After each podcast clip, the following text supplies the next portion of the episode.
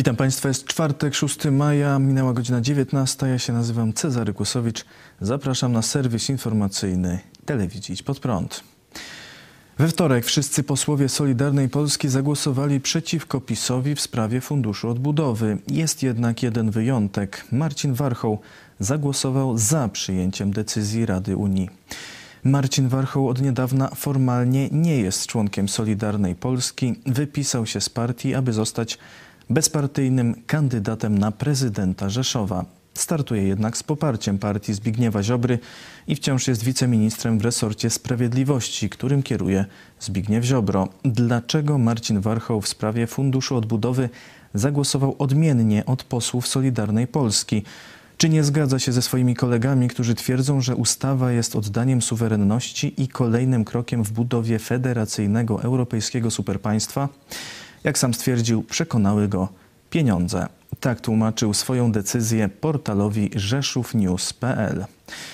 Z jednej strony rozumiem wszystkie zagrożenia związane ze zmianami ustrojowymi w Unii Europejskiej, z drugiej zdecydowały jednak środki dla Rzeszowa, dynamiczny rozwój miasta, ciężka praca, kontynuowanie wizji prezydenta Ferenca, który zawsze sięgał po środki dla Rzeszowa, korzystając z każdej nadarzającej się możliwości. Dla mnie zawsze tylko Rzeszów, moją partią jest Rzeszów. Dziś o sprawie mówił Fić pod prąd na żywo pastor Paweł Chojecki. Czy to są ludzie, można powiedzieć, o bardzo ograniczonej, ograniczonym poziomie moralności. Oni się e, no, kierują tylko osobistym zyskiem.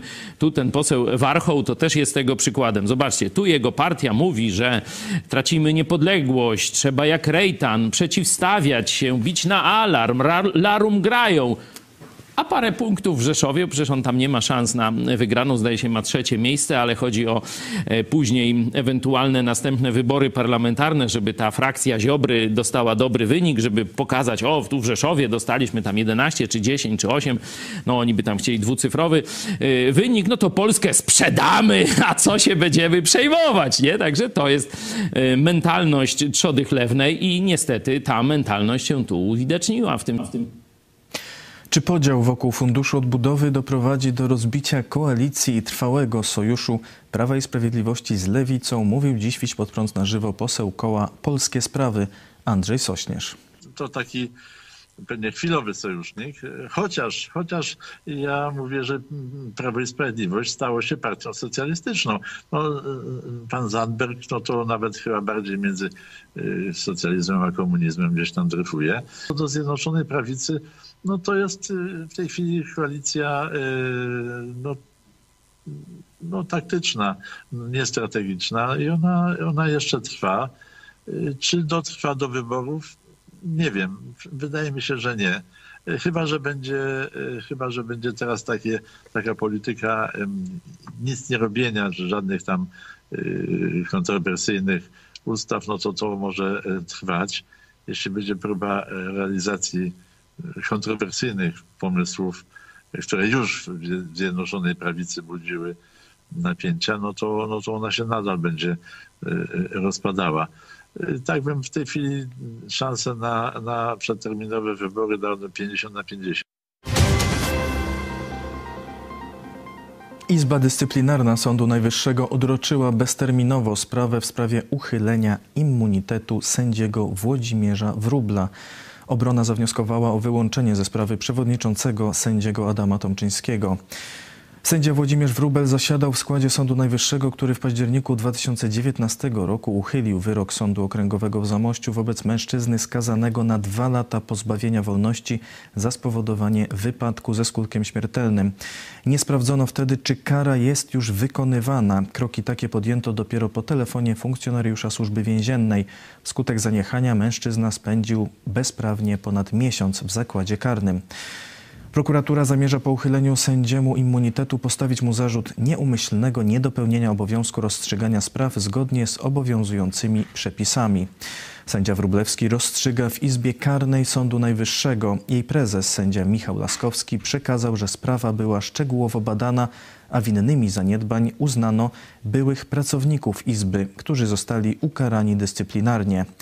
Dziś stwierdził, że w sprawie nasuwa się skojarzenie z tym, że pan profesor Wrubel odgrywał bardzo ważną rolę przy wydawaniu uchwały trzech połączonych izb Sądu Najwyższego, że uzyskał największą liczbę głosów jako kandydat na pierwszego prezesa Sądu Najwyższego, że wreszcie konsekwentnie i publicznie krytykuje dobrą zmianę w wymiarze sprawiedliwości. Według uchwały trzech izb Sądu Najwyższego ze stycznia zeszłego roku w składzie sądu nie mogą znajdować się osoby powołane na urząd sędziego Sądu Najwyższego na wniosek Krajowej Rady Sądownictwa ukształtowanej w trybie określonym ustawą z 2017 roku. Dotyczy to także Izby Dyscyplinarnej.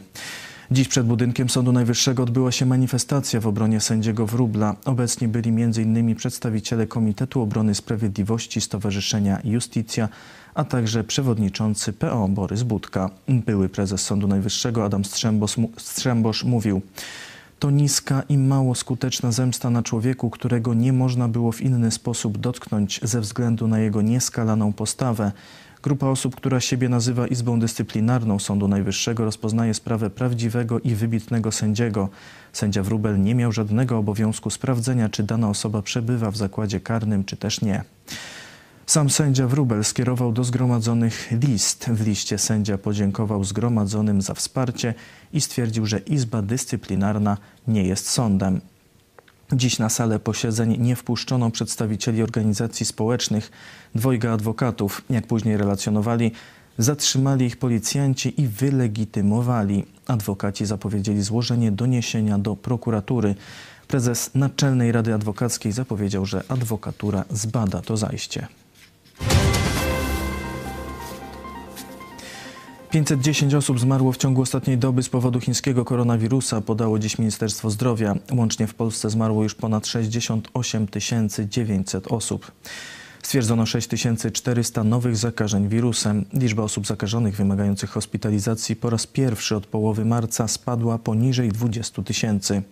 W użyciu jest 2300 respiratorów wykorzystywanych do leczenia osób zakażonych. Już 9 milionów 400 tysięcy osób otrzymało w Polsce szczepionkę przeciw koronawirusowi, w tym 3 miliony 300 tysięcy osób jest już w pełni zaszczepiona, czyli otrzymała już dwie dawki szczepionki lub jednodawkową szczepionkę firmy Johnson Johnson. Unia Europejska zamierza uderzyć w chińskie firmy finansowane przez państwo. Komisja Europejska przedstawiła projekt przepisów, które mają ukrócić działalność dużych chińskich firm dotowanych przez pekiński rząd.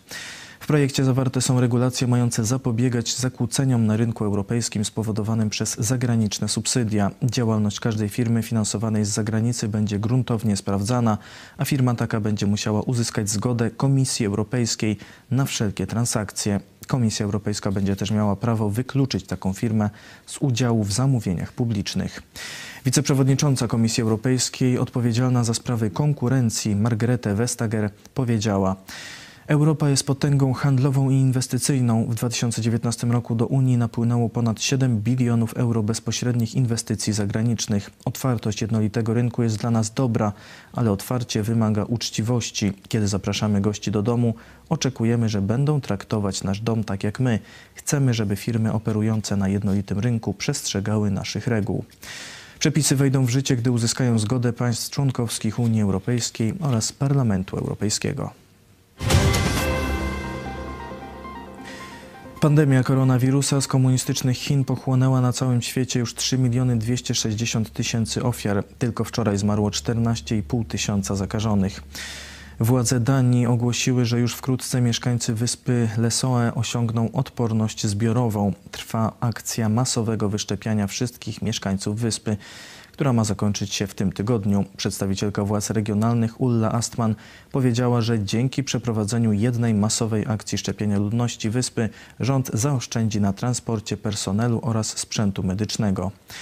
Osiągnięcie odporności zbiorowej dla całej Unii Europejskiej zapowiedział premier Portugalii. Antonio Costa przedstawił ten wniosek po wideokonferencji z członkami Komitetu Regionów.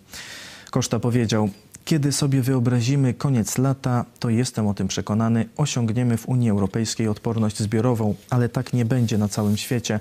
Dlatego na Europie spoczywa ważne zadanie. Musimy zintensyfikować wysiłki, aby dalej zwalczać pandemię na poziomie globalnym. W Kanadzie szczepionkę przeciw koronawirusowi otrzymać będą mogły dzieci już od 12 roku życia. Kanadyjskie Ministerstwo Zdrowia dopuściło do użytku preparat opracowany przez firmę Pfizer i BioNTech. Komunikacie ministerstwa stwierdzono, że to pierwsze wydanie zgody na szczepionkę dla dzieci w wieku od 12 do 15 lat.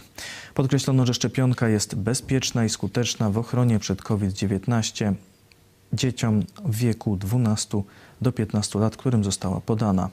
Zaznaczono, że stan zdrowia zaszczepionych dzieci będzie uważnie monitorowany. Prezydent Stanów Zjednoczonych Joe Biden poparł zawieszenie praw własności intelektualnej w przypadku szczepionek przeciw koronawirusowi. Jak stwierdziła przedstawicielka USA do spraw handlu Catherine Tai, to globalny kryzys zdrowotny, a nadzwyczajne okoliczności związane z pandemią wymagają podjęcia nadzwyczajnych środków. Administracja USA mocno wierzy w ochronę własności intelektualnej, ale w celu zakończenia tej pandemii popiera zniesienie tej ochrony dla szczepionek. Taj dodała, że Stany Zjednoczone wezmą udział w negocjacjach w tej sprawie w ramach Światowej Organizacji Handlu. Amerykańska firma produkująca szczepionki Moderna ogłosiła, że otrzymanie trzeciej dawki preparatu zapewnia ochronę przed wariantami wirusa z Brazylii i RPA. Producent przeprowadził badania na grupie 40 ochotników. Badania te wykazały duży wzrost liczby przeciwciał u osób po trzeciej dawce oraz zwiększoną odporność na brazylijską i południowoafrykańską mutację wirusa. Dyrektor generalny Moderny Stefan Bancel zaznaczył, że trzecia dawka podana ochotnikom nie jest dokładnie tym samym preparatem, który jest obecnie w użytku, a jego ulepszoną wersją. Więcej Niemców uważa za zagrożenie Stany Zjednoczone niż Rosję. Połowa Niemców uważa, że Stany Zjednoczone mają zły wpływ na demokrację na świecie. Taki wniosek wypływa z sondażu przeprowadzonego przez Instytut Badania Rynku Latana.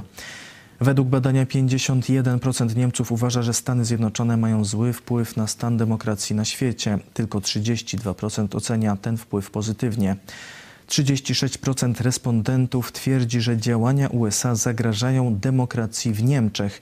Jednocześnie działania komunistycznych Chin krytycznie oceniło tylko 33% Niemców, a działania Rosji 29%.